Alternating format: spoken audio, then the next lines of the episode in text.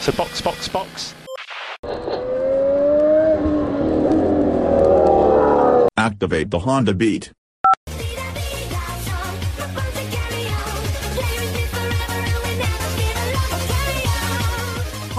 Sejam bem-vindos ao episódio número 11 do Box Box Box, o original. Eu sou o Eric Andriolo, estou aqui com Aninha Ramos, Oi, gente. Mauro Debias I told you it was a two-stopper.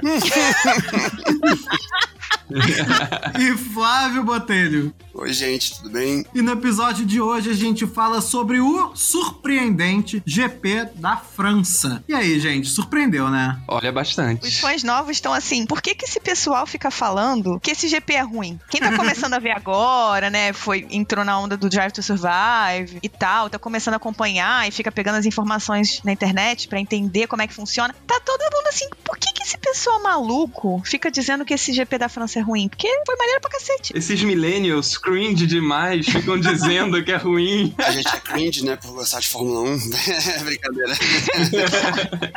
Eu não tava gostando da corrida até a primeira parada dos boxes. Aí depois daí pra frente melhorou muito, muito mesmo. Ela foi, além de boa, ela foi angustiante no final, né? Porque a gente ficou ali 10 voltas, 12 voltas vendo o que, que ia acontecer com o Hamilton e acabou acontecendo o que aconteceu. Menina, eu fiquei angustiada a corrida toda, porque O começo da corrida tava muito entediado. Não, cara, porque o início foi muito paradão na frente, né? Apesar daquele erro do Verstappen e tal, o Hamilton passou, mas foi meio paradão na frente. Mas atrás eles estavam brigando que nem loucos. Leclerc, Ricardo, Norris, Sainz e Gasly tava ali uma luta brutal. Tava muito maneiro e foi maneira a corrida toda. Eu não desgrudei o olho da televisão um segundo. Eu achei Também não. não teve nenhum momento que eu achei que foi ruim. Eu achei que foi ótimo. Eu não sei como que teve tanto ultrapassagem nessa pista desgraçada, mas Sim. teve.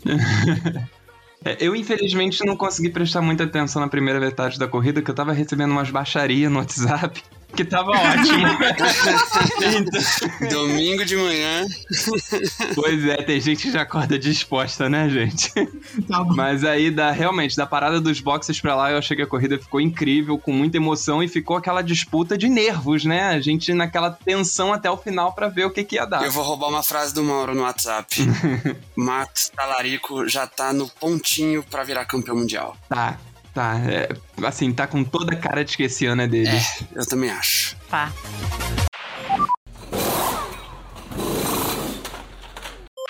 O pódio dessa vez foi Verstappen, Hamilton e Pérez. Então, quase uma dobradinha da Red Bull e nada de Bottas. Nada de bota. Vamos falar do bode na sala.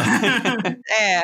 Mas eu vou ser defensora do Bottas dessa vez. Eu não vou, não vou bater nele, não. ah, pronto. Não vou bater nele hoje, não vou. Porque eu achei que a corrida dele foi decente, não foi uma corrida ruim, ele fez o dele. Chegou no final, ele tava sem pneu da mesma forma que o Hamilton estava, da mesma forma que o Verstappen passou o Bottas, ele passou o Hamilton. Eu, eu vou discordar de você, Aninha, pelo seguinte motivo. Essa corrida mostrou um embate, além de estratégico, a gente vai falar disso daqui a pouco, mas dos segundos pilotos. E o Uhum. Pérez foi perfeito como segundo piloto.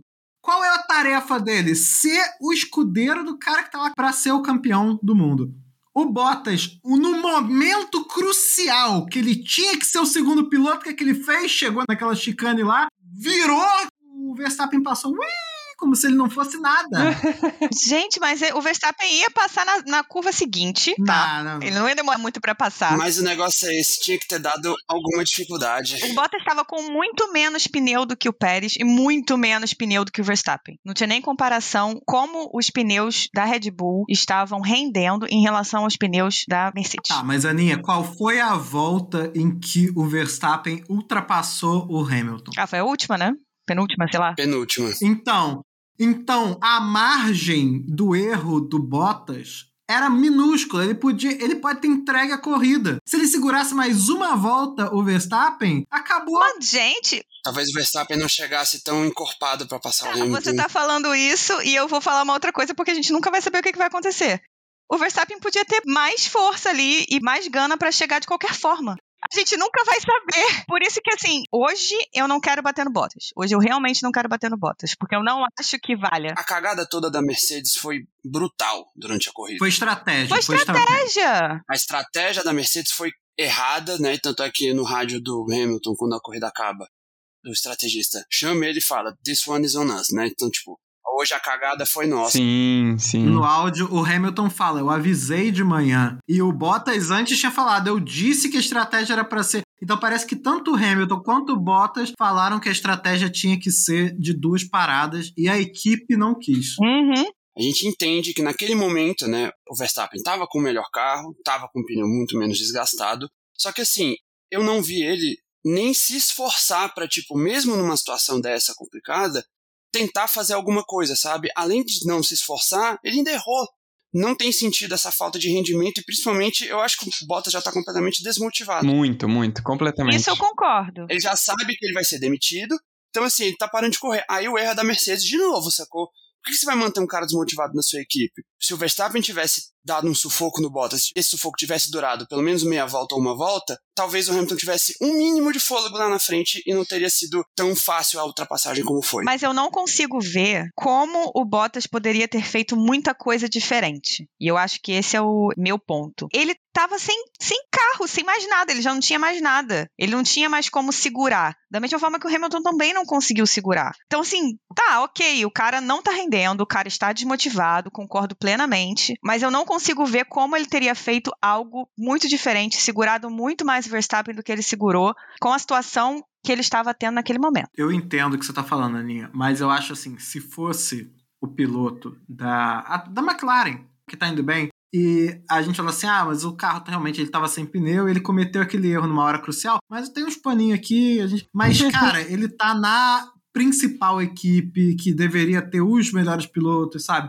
Eu entendo, chega de bater no Bottas, a gente já bateu muito no Bottas, mas o Pérez deu um banho nele, mas um banho de desempenho. Porque ele correu lá na frente um tempão, ele fez tudo que ele tinha que fazer e ele chegou no pódio. Eu concordo que o Pérez foi melhor do que o Bottas. Concordo plenamente. Eu só não acho que o Bottas foi tão ruim quanto vocês estão falando. E eu- aí eu acho que a gente vai concordar em discordar. É, pois é, a gente vai ter que concordar em discordar, mas o meu lado tá certo. Ah, tá. Mas vamos falar das estratégias das equipes, porque esse GP foi o troco da Red Bull na Mercedes por causa da Espanha. Foi. Eu acho que eles estão disputando só as corridas que tem pista merda, né? Que a, a Espanha foi a mesma coisa. Inclusive, o GP da Espanha foi muito bom exatamente pela briga na estratégia, que tava todo mundo esperando um GP modorrento e ele foi ótimo. É. E mesma coisa hoje na França, todo mundo esperando um GP horroroso e ele foi ótimo exatamente por causa da briga na estratégia. Se em Barcelona a Mercedes botou a Red Bull pra mamar, hoje a Red Bull botou a Mercedes pra mamar. A Red Bull simplesmente copiou a Mercedes. Foi, foi. Fez igualzinho. Fez idêntico. Foi um checkmate. Quando o Verstappen entrou e a Mercedes não tinha entrado naquela volta, ele saiu com aquele pneu lá e foi checkmate. Ele falou: Ó, eu vou com essa merda até o final. Vocês agora que aguentem essa Foi. porra desse pneu aí de vocês até o fim da corrida, porque se eles pararem, eles E perdiam. pior de tudo foi o Hamilton falando pro Bono: olha só, a gente tem que dar o undercut, porque senão vai ser de uma parada só. É, ele tava antes falando. Por que, que a Mercedes demorou tanto pra decidir isso? Demorou tanto que o Verstappen decidiu por eles e eles não puderam fazer nada. E É. o Hamilton não usou código, né? Ele não falou My tires are gone, my tires are dead. Ele falou: Não. esse pneu não vai aguentar o tanto que vocês estão achando que vai aguentar. Ele falou com todas as letras. E os caras não pararam ele. Cara, foi. No final, o Toto Wolff tava trocando. trocando o fone porque não tava mais ouvindo. Tava Tirou sem o óculos. já com- óculos, zuniu. Não, foi o Bono que trocou o fone, né? Que o Bono não tava conseguindo falar com o Hamilton, mas você via claramente o Toto no fundo, né? Porque sempre é uma câmera que pega o Bono tá meio de costas e o Toto lá no fundinho, né? Ele tava claramente com cara de merda, de tipo assim, ele tava muito mal-humorado, velho. Esse debrief pós-corrida hoje deve ter sido bem intenso na Mercedes. Ele tava muito. Foi. E os dois pilotos podem bater neles. É, e eles sabem que hoje a culpa foi deles. Tava até conversando com uns amigos hoje, depois da corrida também. O Hamilton tá praticamente correndo não sozinho, mas assim, a equipe já é a segunda vez, né, que comete uma cagada e companheiro de equipe esquece, né? Assim, escudeiro não tem um esse ano. É, não dá pra ele contar com botas. Correu sozinho e ainda nesse sentido ainda conseguiu fazer muita coisa, sacou? Porque ele conseguiu sustentar os pneus até onde deu ali, até a volta 51, se eu não me engano, né? Mas dava pra ver, quando passava o onboard dele toda hora, né? Eu gostei muito disso na, na cobertura. Você via que ele tava corrigindo, toda a curva ele tava corrigindo já. Porque ele começava a fazer a curva, o pneu escapava, ele corrigia. E ele mesmo assim estava conseguindo levar. Ele fez tudo o que ele podia fazer, mas fazer o quê?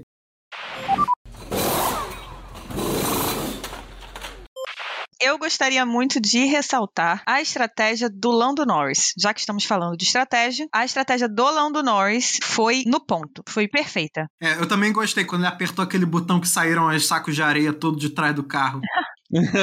Meteu um cenário 7, né? E o carro começou a andar. ele não precisava nem de cenário 7, porque na verdade, quando ele conseguiu manter o carro na pista porque ele não estava sendo mais atacado, todo mundo que podia atacar já tinha entrado para os boxes e já tinha saído, então ele estava meio que correndo sozinho. Ele conseguiu manter aqueles pneus médios por mais tempo, entrou mais tarde nos boxes. Quando ele saiu, todo mundo que tinha entrado. Aí você conta Leclerc, Ricardo, Sainz, Gasly, que era o grupinho que estava ali brigando na naquela altura do campeonato, todo mundo já estava com os pneus bem acabados, principalmente a Ferrari. Então ele chegou passando, destruindo todo mundo, não teve nem, nem o que dizer. Parecia até aqueles joguinhos antigos de Super Nintendo, quando você bota no Easy e você só vai passando pelos caras. É, foi assim mesmo, mas foi mérito total da estratégia que eles escolheram fazer. Já que a gente tá falando disso, porque teve o Norris, mas o Norris não foi sozinho. O Norris foi com o Ricardo, que estava juntinho dele o tempo todo. Finalmente, a McLaren né, tem dois pilotos. Hoje eu também percebi uma ligeira evolução do Ricardo, né? Ainda não é uma coisa muito impactante, mas deu para ver nitidamente que ele, primeiro, deve estar se esforçando horrores, né? Para se adaptar ao carro. Nessa pista especificamente se deu bem, porque a McLaren rodou bem, tanto é que inclusive terminou em quinto e sexto, mas deu para ver que ele já tá tipo, né, ele fez boas ultrapassagens, teve um ritmo de corrida decente, tá começando a mostrar resultado. Eu tô feliz, porque, tipo, tava triste, né? A gente vê um cara que a gente gosta, eu gosto, sou muito fã do Daniel Ricardo, não render igual ele rendia antes, né? Então. Demorou para dar uma alegria pra gente, né, menino Ricardo? Não é? Foi minha única alegria nessa corrida. Sua única alegria? Foi. Foi minha única alegria nessa corrida. A única coisa que eu discordo de você, Flávia, é que eu achei que ele melhorou consideravelmente. Eu também achei. Ele foi bem consistente nessa ele corrida. Ele foi muito consistente. Ele e o Norris correram pau a pau o tempo todo. A diferença que teve na corrida dos dois foi a estratégia do Norris. Por isso que eu quis destacar a estratégia dele, porque ele chegou na frente do Ricardo por causa da estratégia. E eles andaram juntos, finalmente, Ricardo andando perto do Norris. Sim. Que era o Norris sempre em quarto, em terceiro, e o Ricardo sempre ali em nono, décimo. Era bem estranho, né? É, pois é. Mas vamos lá, esperança, gente. Agora vai, hein? Agora vai. Comprei mais um saco de. Um, um, aqueles vendedor de pano que vende no sinal, né? Cinco panos por 10 reais. Comprei. Comprei um bonitinho de microfibra, ó. Vai ter pano pro ano inteiro. Isso, laranjinha. Laranjinha da cor da McLaren. Tá, tá é isso aí. Passar pra ele. Flanelinha, né? Passa o paninho no carro assim, deixa ele brilhando. Por que que o Ricardo foi minha única alegria nessa corrida? Apesar da corrida ter sido muito boa. Não fala não, Aninha. Não, não quebra meu coração, não, Aninha. Infelizmente, a gente precisa falar disso, né? Ai, meu Deus. Ferrari, você levou o SF1000 pra França, Ferrari? Levou, levou. Eles estavam com o carro do ano passado, eu tenho certeza. Fora Binotto. Acabou a paz, velho. Gente, ou, ou, ou, será que tinha alguma coisa especial na folhinha de manjericão ali da Mission Winnow? Nessa corrida não teve, né? Aí não teve, né? Teve que tirar a Mission Winnow dali, teve que tirar o Estrela Galícia, entendeu? E aí aquilo ali tinha alguma dorga ali que fazia o carro correr. Substâncias. Umas substâncias ilegais ali, entendeu? Que fazia o carro correr, porque não é possível. O ritmo da corrida da Ferrari, no geral, foi uma bosta, né? O Sainz no começo da corrida até que me deu uma esperança, né? Que ele largou bem, tava ali em quinto quinto ou sexto, mas aí depois a primeira parada dos boxes voltou 2020 tudo de novo, né? Foi 2020. Essa corrida, essa corrida foi Ferrari 2020. Foi. Entendi, foi nada. É, na verdade, a sensação que eu tive foi exatamente o contrário. Apesar do Sainz ter começado muito bem, o Leclerc não começou tão bem com os médios. Aí chegou uma hora que ele até chegou a ficar perto ali do Gasly e tal. Aí depois veio o Ricardo Norris passando como se não fosse nada. Ele foi pros boxes, trocou pro pneu duro e aí o pneu duro rendeu. E aí ele tava conseguindo correr legal com o Ricardo, né? Porque aí tava ele, Ricardo, Sainz e Gasly. E ali, quando tava todo mundo com o pneu duro, por umas 10 voltas, sei lá, 11 voltas, eles estavam num bom ritmo. De repente, aquilo acabou de um jeito. É, eles pioraram do nada. E isso tem cara de ser pneu, porque o pneu tem aquela curva, né? Ele tem um pico e depois ele cai de desempenho assim muito. E foi mais ou menos o que aconteceu. Esse decréscimo no rendimento da Ferrari já era esperado, né? Assim, du- duas poles em duas corridas consecutivas, acho que é mais do que qualquer ferrarista esperaria pro ano, sabe? O carro não tá pronto para voltar a ganhar a corrida, mas aquelas duas corridas não é que me deram uma falta de esperança, né? Aquelas duas poles, mas assim, hoje a gente voltou à realidade do que é a Ferrari, um carro em desenvolvimento que teve seus momentos já, sabe? É, eu, acho que não, olha só. Olha só, É. eu acho que foi pior porque eu acho que a gente ficou mais próximo de ver o que era a Ferrari de fato em Barcelona, por exemplo. E foi uma corrida que não foi brilhante, mas foi uma corrida boa. Eles foram É, bem. eu também acho. Hum, entendi. É verdade. E é uma pista do mesmo estilo. É, no mesmo estilo. E a de hoje foi uma bosta, né? E aí eu acho que nesse ponto, então, entra de acordo com o que o Eric falou, né? Que o carro não rendeu com os pneus, né? A pista chega num determinado ponto. Nessa corrida especificamente, desgaste dos pneus foi excessivo, né? Você vê no começo da corrida todos os pilotos reclamando, né? Que, tipo, as janelas de intervalo de quem largou de médio iam ser mais curtas do que eles estavam prevendo, porque o desgaste foi muito mais intenso. Tanto que o É. macio nem era uma opção na corrida de hoje. Não. Tava tão ruim, tão ruim, que o Leclerc foi o primeiro a parar. E você via pessoal reclamando já na décima volta. Décima volta eles já estavam assim: o pneu acabou e ainda falta 40. E eles estavam de médio, gente.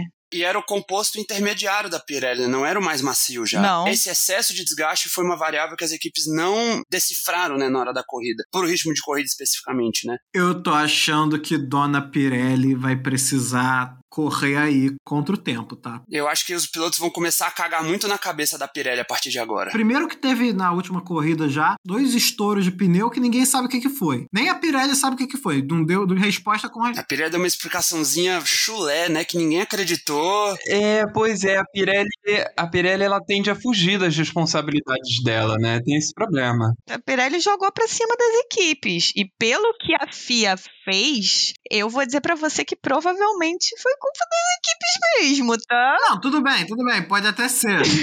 assim, de leve, eu tô, estou tendendo a acreditar que foi. Pode até ser. Porque o que a FIA fez, para explicar para os ouvintes, foi estabelecer novas fiscalizações da pressão dos pneus. Porque a Pirelli meio que deu a entender que as equipes estavam trapaceando, né, ou explorando ali a parte mais incerta do regulamento, né, de quando pode tirar cobertor, quando não pode, para ficar com o pneu mais vazio do que eles deveriam. Isso, mais vazio.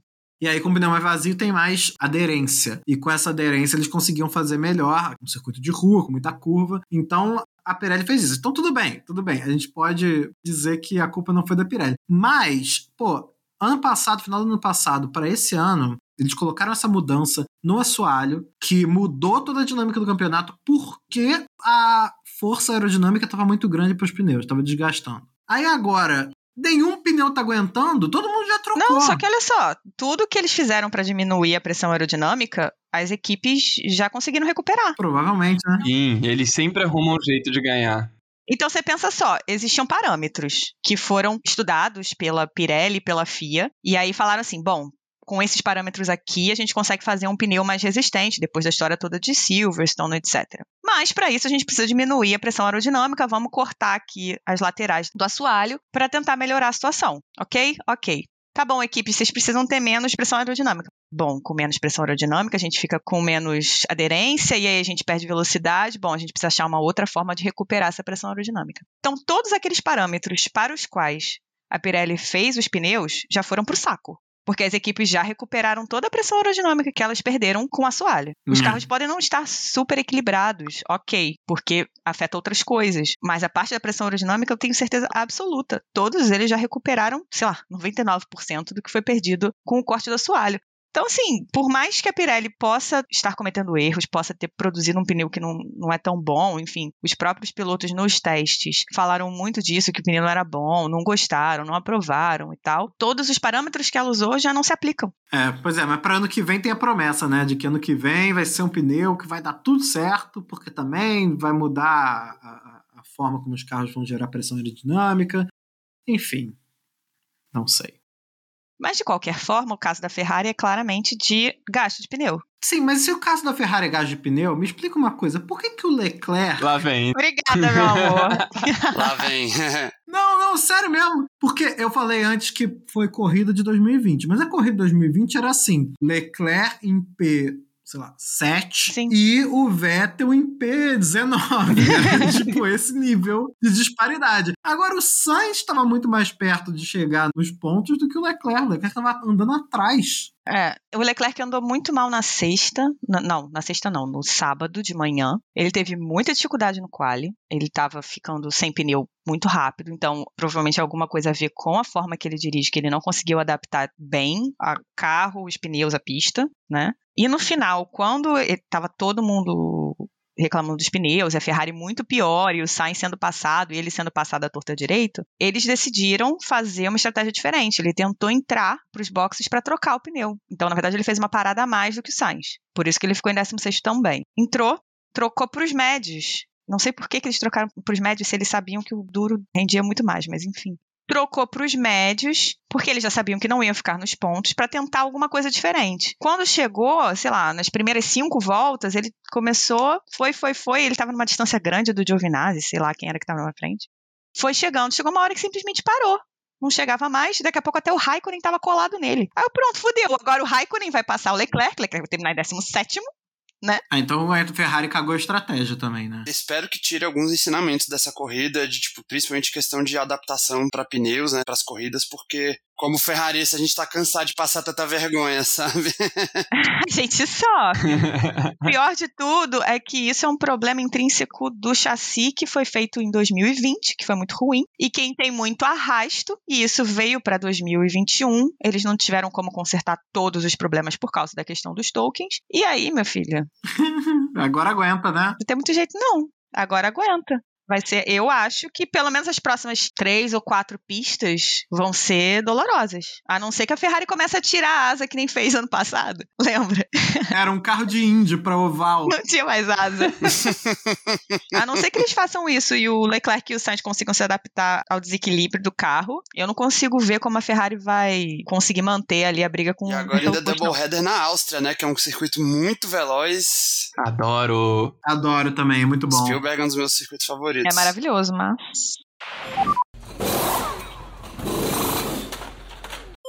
Olha só, mas a Ferrari, ela vai ter dinheiro pra. Eu, eu, tenho, eu tenho fé que a Ferrari vai ter dinheiro, porque a Ferrari, uma coisa que ela tem é dinheiro pra jogar nos problemas. Sim. Então eles pegam os problemas, jogam dinheiro lá. Queria que isso fosse minha vida também, ter dinheiro pra jogar nos problemas. É, né? Oxi. Mas quem não, talvez não tenha tanto dinheiro é a AlphaTauri pra consertar as batidas do Tsunoda. Porque eu não aguento mais. eu não aguento mais. Outra equipe. Eu, ah, eu vou quebrar. O, o Tsunoda, três qualificações, já que ele mete um red flag. Três qualificações. E ele, e, e ele afeta todo mundo. Em sete corridas, né? Quase metade das corridas ele conseguiu parar o qualifying pelo menos uma vez. Olha, tá de parabéns. Eu tô retirando todos os elogios que eu fiz ao Tsunoda no início do ano. Que a gente falou que ele era foda, que ele tava vindo, cacete. Pela sorte de principiante. A melhor corrida dele foi a de estreia, né? Então a gente ficou, caralho, vai ser o melhor japonês da história da Fórmula 1. E não é bem assim. ah, quem nunca, né, gente? Não tô dizendo que não vai ser. Mas claramente ele tá em evolução ainda, né? A gente já fica esperando e tem que ficar, às vezes, demora uma hora, uma hora e quinze, uma hora e vinte, por causa dessas batidas que o Tsunoda tá fazendo. Ah, e prejudica todo mundo, porque, por exemplo, o Stroll foi prejudicado pelo Tsunoda, depois foi prejudicado pelo, E pelo Mick Schumacher. pelo Mick Schumacher e não conseguiu botar a volta. Na verdade, o Stroll não foi prejudicado pelo Tsunoda. Ele perdeu a primeira volta dele por limite de pista. Por limite de pista, é verdade. Quando ele voltou pra fazer a volta, ele errou. E aí ele teve que fazer mais uma. E na segunda foi quando o Mick bateu. E aí ele não conseguiu fechar a volta. Então o Tsunoda tá, tá absolvido desse caso. É, o. Tsunoda errou muito no início. Tinha cinco minutos de O treino. nosso tribunal decide pela absolvição do Tsunoda. Neste caso, Mas no caso de ainda ter batido o carro três vezes, a gente não pode fazer nada. E ele se ferrou feio, porque ele bateu, quebrou a traseira, teve que trocar um bando de coisa e largou dos boxes. E, mas aí eu vou fazer um parêntese, Tsunoda chegou em 13 terceiro. Foi uma corrida razoável pra um treino que começou cagado. A gente vai. Não é uma coisa tão gloriosa assim, se considerar que ele teve que passar duas Williams e duas Haas, pronto, já tá pouco trabalho pra fazer, né? É, eu, tô, eu sou muito boazinha com ele, então. Ainda mais com o Gasly rendendo o que tá rendendo, né? Pois tipo, é, o Gasly pois é. virou piloto nem mais do pelotão intermediário, daquele pelotão É. que é Ferrari, McLaren, né? Às vezes as Astons entram ali, né? Ele tá sempre ali no meio. Enquanto o Tsunoda. É, o Gasly tá brigando ali nos melhores do resto. Olha aí você sendo Helmut Marko com o Tsunoda. o Tsunoda tá no primeiro ano dele. Gasly tem quantos mil anos de Fórmula 1? Não tem o caderninho do vacilo do Helmut Marko, não se preocupa. Entendeu? Porque olha o resultado do Max! Mas eu não acho que a gente tá fazendo igual o Helmut Marko, não. Eu acho que o Yuki Tsunoda bater três vezes foi realmente meio escroto. Eu não tô dizendo que tem que demitir ele. não, eu só acho uma comparação injusta com dele com o Gasly. Ah, mas aí a gente vai comparar com quem? Ah, mas eles são companheiros de equipe. É, no sentido de, tipo, exatamente, é o companheiro de equipe, tá com o mesmo carro. O equipamento é o mesmo, sabe? Podia estar entregando um pouquinho mais? Claro que podia. É, não precisava estar andando em quarto quinto, mas assim, pô, um nono, podia. Existem as dores do crescimento? Existem, sacou? Mas assim, uma vez, duas vezes, três vezes já começa a ser não sinal amarelo, né? Vamos ver como é que ele vai ficar até o final do ano. Ele tá melhorando, mas assim, não dá para chegar e. Ai, porque o Gasly terminou em, sei lá, sétimo e ele terminou em décimo terceiro e, porra, sabe? Olha o que o Gasly tá fazendo e olha o que o Tsunoda tá fazendo. Calma, gente, respira. Não estamos crucificando o Tsunoda, só jogando umas pedrinhas para ele ficar esperto.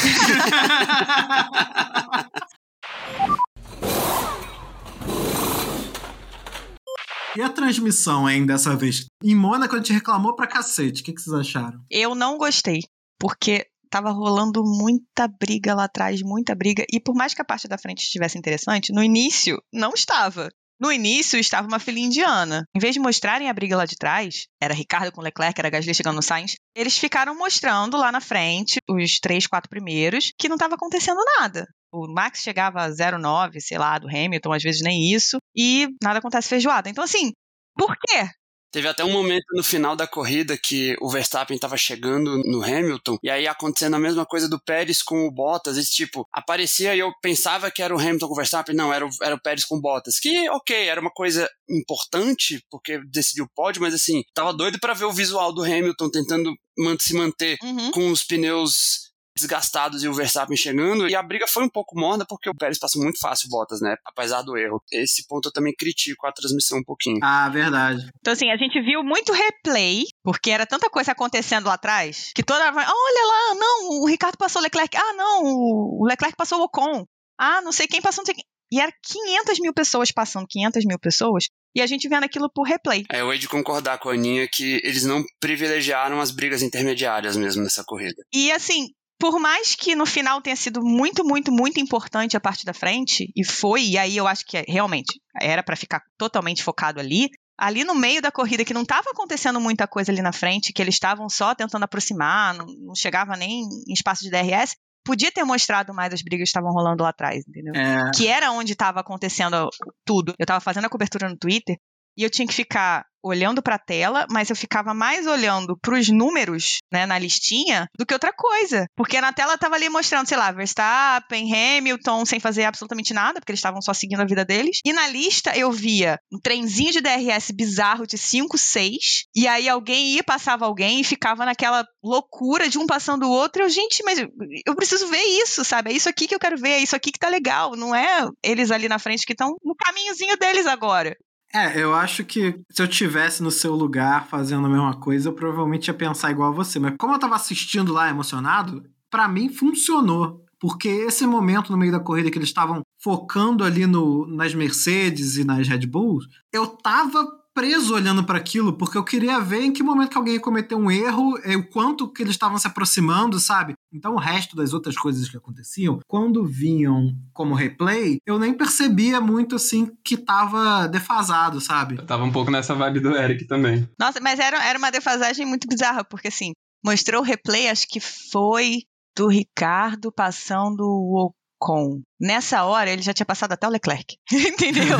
Foi tipo isso, sabe? Eu falei, gente, tá bom, é, é muito importante, eles estão correndo e eles estão próximos e vai dar briga em algum momento, mas não é agora que vai dar briga. Vamos para onde tá tendo briga, que é a parte legal, que são, são as ultrapassagens? Não gostei muito da transmissão hoje, não. Bom, mesmo assim teve ultrapassagem pra cacete, né? Eu não esperava. Demais! Teve muita ultrapassagem. Teve hora que, nossa senhora, toda hora era alguma coisa lá atrás. As McLaren, né, passando todo mundo também. É porque foi muito assim, quando teve aquele pelotão, qual era a ordem inicial? Era Sainz, Gasly, Leclerc, Ricardo. Aí começou o box. Aí foi Leclerc, Ricardo, Sainz e Gasly. Nessa, o Leclerc e o Ricardo passaram o Sainz e o Gasly, deram um undercut neles, só que eles vieram de trás passando todo mundo que tinha começado com um pneu duro. Então foi ultrapassagem em cima de ultrapassagem até eles chegarem no Vettel. Aí quando eles chegaram no Vettel, aí que as McLaren vieram passando todo mundo também, passando o rodo. E aí foi ultrapassagem a corrida inteira.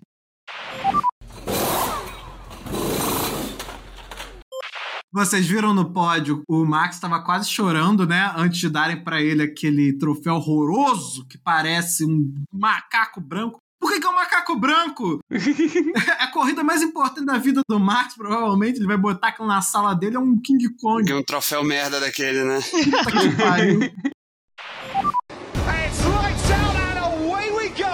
Com a deliberação feita, o nosso quadro de juízes aqui vai dar as notas dos pilotos. né? A gente já avaliou tudo que era relevante da corrida, o resto que a gente não falou não importa. Como sempre, vai ser na ordem alfabética entre nós e vai ser na ordem em que os pilotos concluíram a corrida, só os 10 primeiros que são os que importam e também para não ficar enorme de longo. Em primeiro lugar, o Max Verstappen. Talarico ganha 10. Não tem nem o que dizer de Talarico. Não gostaria muito, but Talarico vai ganhar 10, porque é perfeito. Perfeita a corrida dele. Não, perfeito também. 10. Quase fiquei emocionado quando ele ficou emocionado. Eu torci pro Verstappen, eu nunca achei que ia fazer isso. Quando ele passou, eu, caralho, vai passar! E aí ele passou mesmo, então foi foda, nota 10, daria até uma estrelinha. Nota 10 para mim, pro Talarico também, né? Tá no pontinho para ser campeão do mundo e para mim eu acho que vai ser esse ano já. E aí o Hamilton vai ficar putaço e vai voltar ano que vem para tentar brocar o oitavo título. Mas corrida perfeita do Verstappen, nota 10, inquestionável. É, também achei a corrida excelente, também dei uma nota 10 para ele. E arrisco dizer, posso estar muito equivocado, mas arrisco dizer que pintou o campeão, hein? Será? Falta um caminho ainda até o fim do ano, mas sei não, hein? Um caminho. É. Volta todo o caminho. Então, Q11. É. Tem corrida pra cacete. Olha aí, gente, quase nada. Quantos pontos ele tá na frente já? Vamos aproveitar pra ver isso. Ele tá com 131, né? 131 a 119, 12 pontos de diferença. 12 pontos de diferença. Aí. Se der um DNF, muda.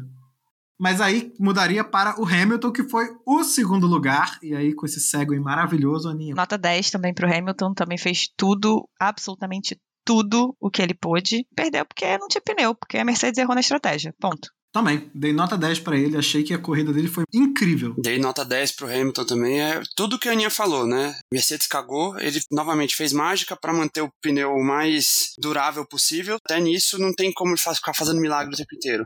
Mas com o que ele pôde fazer, ele fez uma corridaça, nota 10. Também dei um 10 pro Hamilton. E agora eu queria ressaltar uma diferença muito importante entre ele e o Bottas nessa corrida, que foi o seguinte: quando o Bottas foi ultrapassado, ele saiu xingando no rádio dizendo que essa era uma corrida para duas paradas. Aham. E o Hamilton, quando chegou em segundo lá, frustrado que tinha perdido a corrida e tava ficando para trás na briga pelo título, a equipe falou para ele: é, porra, dessa aí foi, foi culpa nossa, a gente fez cagada. O que, que ele fez? Não, tranquilo, tamo junto, porra, vamos pra cima. A diferença de postura de comunicação com a equipe entre o Hamilton e o Bottas é gritante. O Hamilton que é um lord, que homem. Nota 10 pro Hamilton. Justo, mas a situação do Hamilton dentro da equipe em relação com a situação do Bottas é bem diferente. É, exatamente. Em terceiro lugar, então, ficou não o Bottas, mas o Pérez. Nota 10 para Checo Pérez, que finalmente chegou para ser o escudeiro que Verstappen precisava. A Red Bull está extremamente feliz que finalmente tem alguém para pontuar com o Verstappen. Então, fez o trabalho dele perfeitamente, ganhou do escudeiro da Mercedes, nota 10. O Pérez ganhou a última corrida, deu um level up, né? 11 pro Pérez. É contra o regulamento? É. Foda-se. Mas aqui o regulamento é a gente que faz mesmo, então tá tudo certo. É. O que, vai fazer? Vai chamar o Michael Massi? Vai dar problema com o bicheiro? Vai chamar o STJD? Mas é isso, eu vou dar 11 pra ele, porque eu achei que o Pérez foi o melhor piloto dessa corrida. Disparado. Dei nota 10 pro Checo Pérez também. Triplo back-to-back de vitórias, né? Verstappen, Pérez, Verstappen. Com o Pérez correndo bem, né? Como a Aninha falou, sendo um escudeiro na hora que precisa, correndo bem, pontuando bastante para Red Bull também, porque isso pro Mundial de Construtores vai fazer a diferença depois. Impecável, acho que o Christian Horner não tem nem mais problema para dormir agora, porque ele encontrou finalmente o piloto número 2 que ele precisava. Nota 10. É isso, o Pérez recebe uma nota 10 também porque ele é exatamente o escudeiro que a Red Bull precisa. Red Bull hoje tem 215 pontos contra 178 pontos da Mercedes. Caralho. É muito grande a diferença. Olha aí. Isso que o Bottas está em quinto, né? Falando em escudeiro, Falando em escudeiro, então vamos falar com Bottas, o Sancho Pança.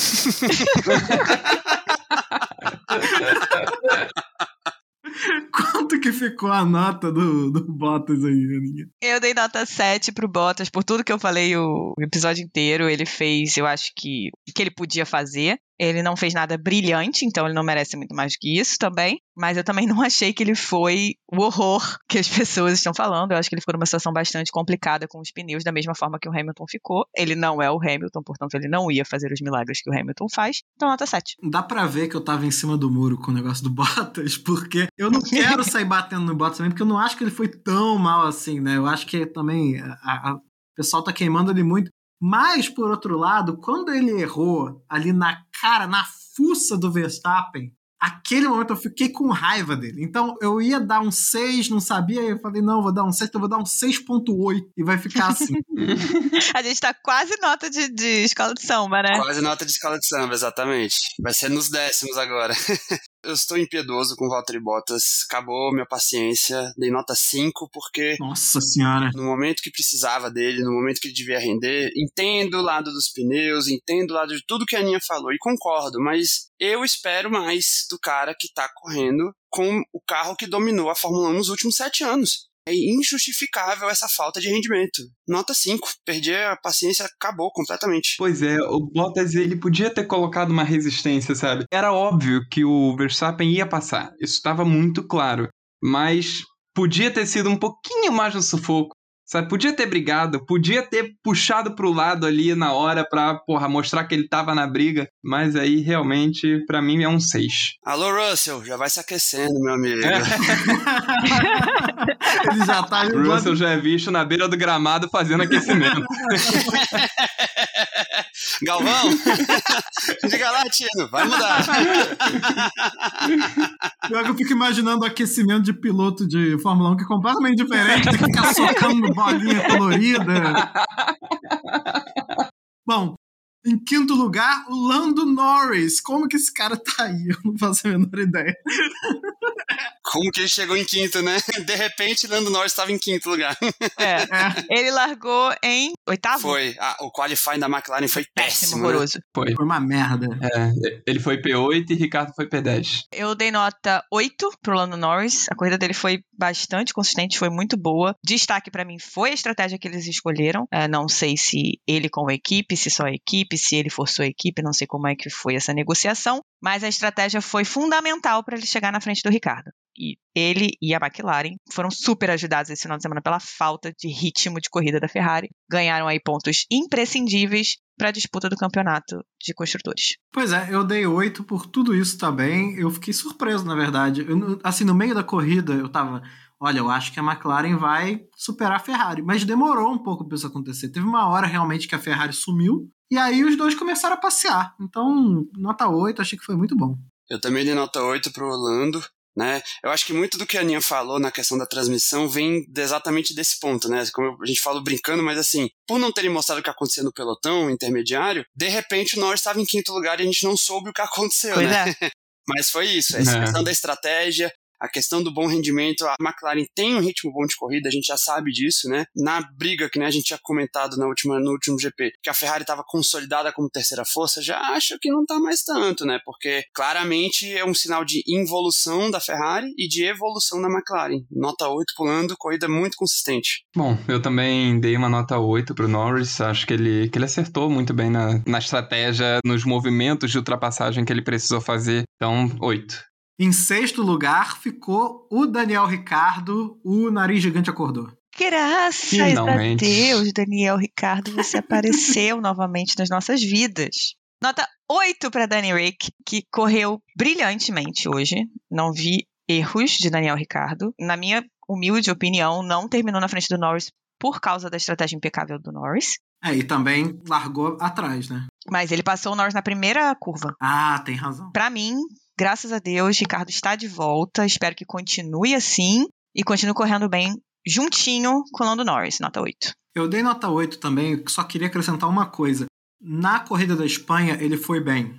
Foi a única corrida que ele tinha ido bem até agora. E nessa corrida ele tinha feito aquele negócio que eu falei no outro episódio, de ele ter puxado um pessoal para fazer tipo coach dele durante o treino, porque ele queria é, se acostumar com um carro novo. E a pista da Espanha é parecida com a pista da França. Então eu acho que ele transferiu um pouco daquele conhecimento e pôde mostrar esse desempenho. O que é bom, mostra que o trabalho dele deu certo. Então, nota 8 muito merecida. Eu dei nota 8 pro Daniel Ricardo também, né? Feliz com o rendimento que ele mostrou hoje, né? Concordo muito com o que a Aninha falou, com o que o Eric falou também. Porque ele tá numa equipe boa, numa equipe que tá em franca evolução. Então, fico feliz pelo Daniel Ricardo que ele mostre o sorrisão com 72 dentes que ele tem na boca pra muitas vezes agora. Bom, eu dei um 8 também pro Daniel Ricardo, porque ficou muito claro que Daniel Ricardo é o 20 do nosso podcast, porque na última corrida nós dissemos, não podemos mais passar pano para Daniel Ricardo. O que, que ele faz? Ele vai fazer uma grande corrida hoje. Obviamente foi o nosso programa que afetou psicologicamente Daniel Ricardo, que veio e mostrou desempenho hoje. Ele enviou todos os paninhos pra gente. Seguramente. Chegou um carregamento aqui. Tá aqui, tá aqui com a embalagem da McLaren. Porra. Mas olha, uma curiosidade aqui. O Ricardo, ele parou na volta 16 e o Norris parou na volta 24. Ou seja, ele andou ali junto com o Norris e ele tinha pneus bem mais velhos. E ele chegou ali quase junto, sabe? Então, palmas para o Ricardo, foi uma excelente corrida.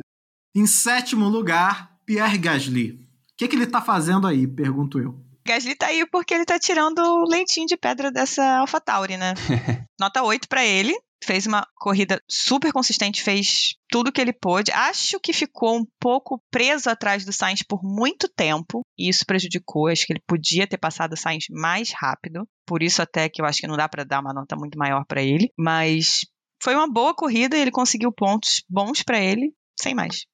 É, também, eu dei nota 8 para ele, acho que foi excelente. Eu tô impressionado como ele tá se mostrando consistente nesse carro. Não é um carro para estar tá disputando sexto lugar sétimo lugar ou até quinto lugar. Eu dei nota 8 pro Gasly também, né? Uma, correndo em casa e comparado ao compatriota dele do grid, né? O, o Esteban Ocon que sofreu demais o fim de semana inteiro. Não tenho o que falar, a Aninha e o Eric já dissecaram tudo. Tá rendendo muito mais do que o carro permite e andou muito bem, consistente o fim de semana inteiro, nota 8 também. Bom, eu tenho os mesmos comentários que vocês, mas eu dei um 7 pro Gasly.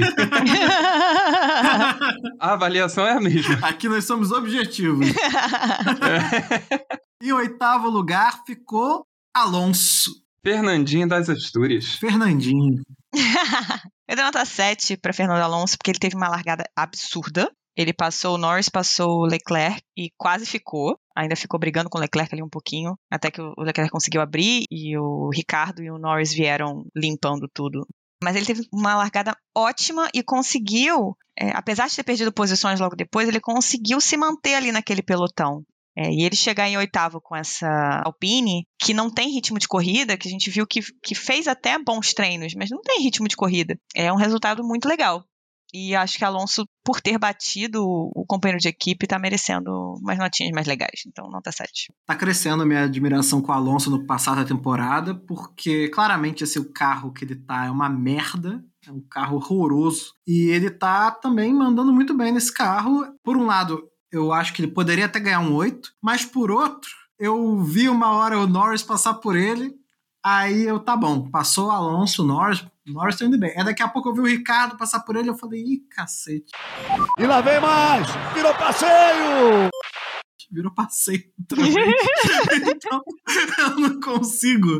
Toda corrida, o Alonso é passado, tipo, muitas vezes na câmera, sabe? Então vai ser 7 mesmo. É, eu dei 7 pro Fernando Alonso também. Acho que Eric, nessa questão do, das ultrapassagens, é porque o carro é ruim, né? O carro é uma bosta. Então, é uma merda. Mesmo que seja um piloto veloz como o Alonso correndo, se o carro não entrega, não tem muito o que fazer, né? Então, ele tem me surpreendido muito, né? Tipo, eu achei que essa volta dele pra Fórmula 1 ia ser mais uma questão de saudosismo, qualquer coisa do tipo, mas ele tem entregado, né? O que o carro permite entre ele entregar, mas tá aí, ó, ficou na pontuação de novo pela segunda corrida seguida, enquanto o Ocon não conseguiu fazer nada o fim de semana inteiro. Então, uma nota 7 ali, um MS bacana para passar de ano feliz. Eu acho que ele toma essas ultrapassagens exatamente porque ele faz umas classificações muito acima do que o carro permite, larga muito melhor do que o carro permite, e chega uma hora que chega no limite do carro, né? Não aguenta, não segura.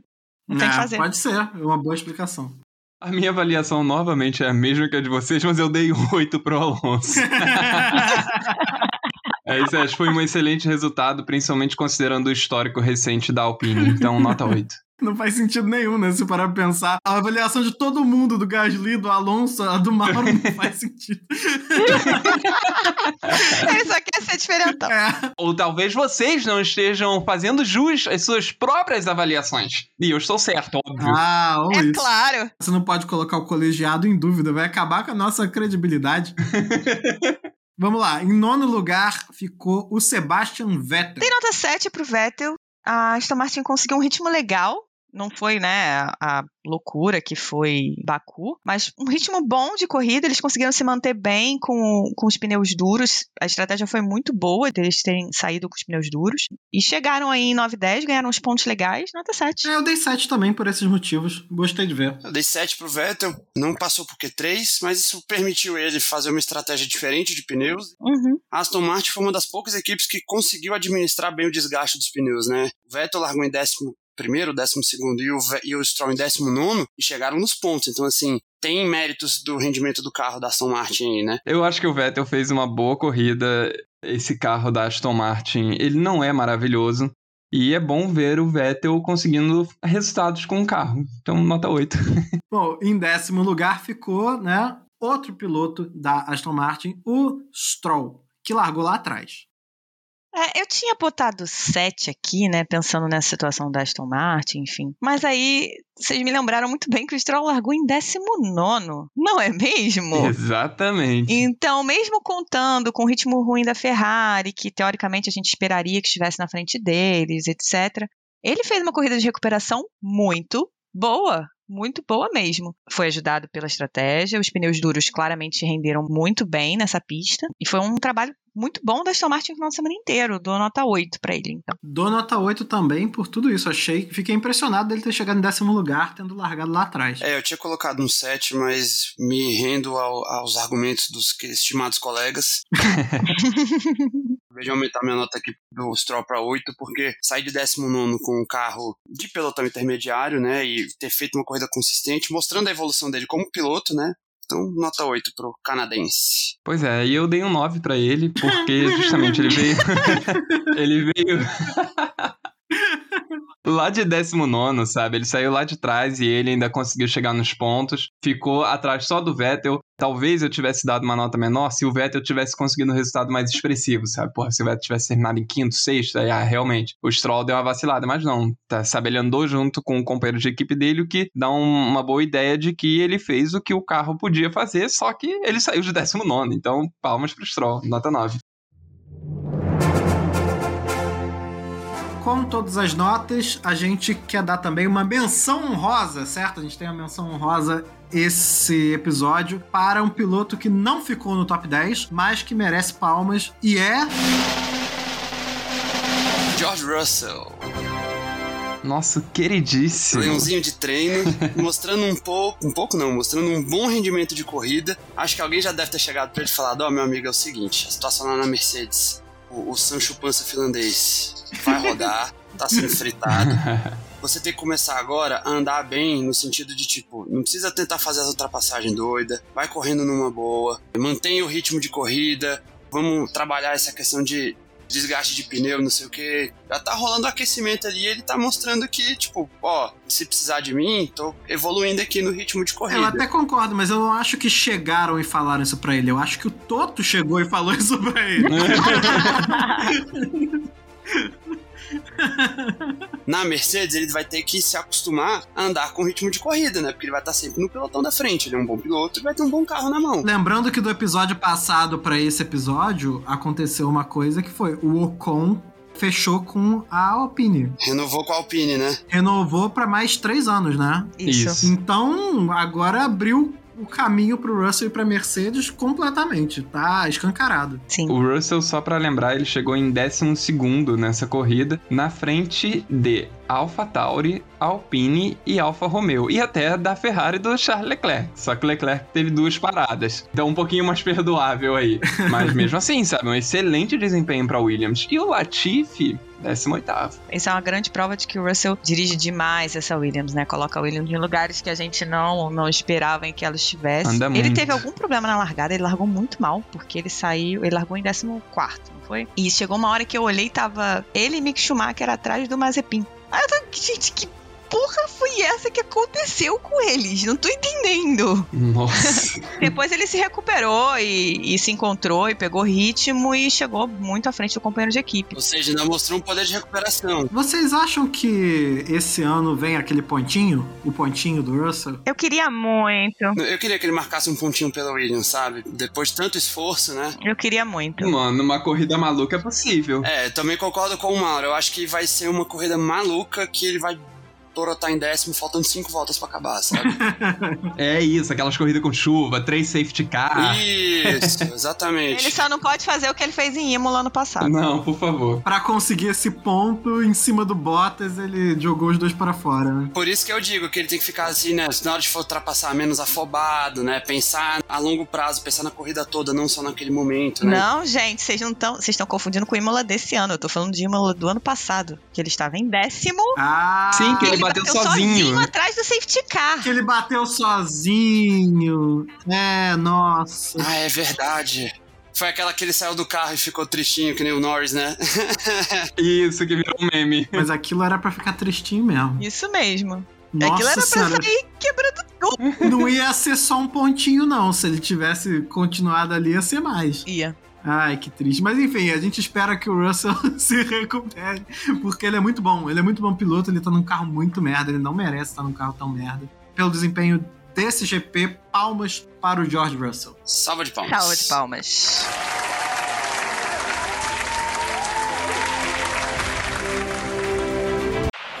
So box, box, box.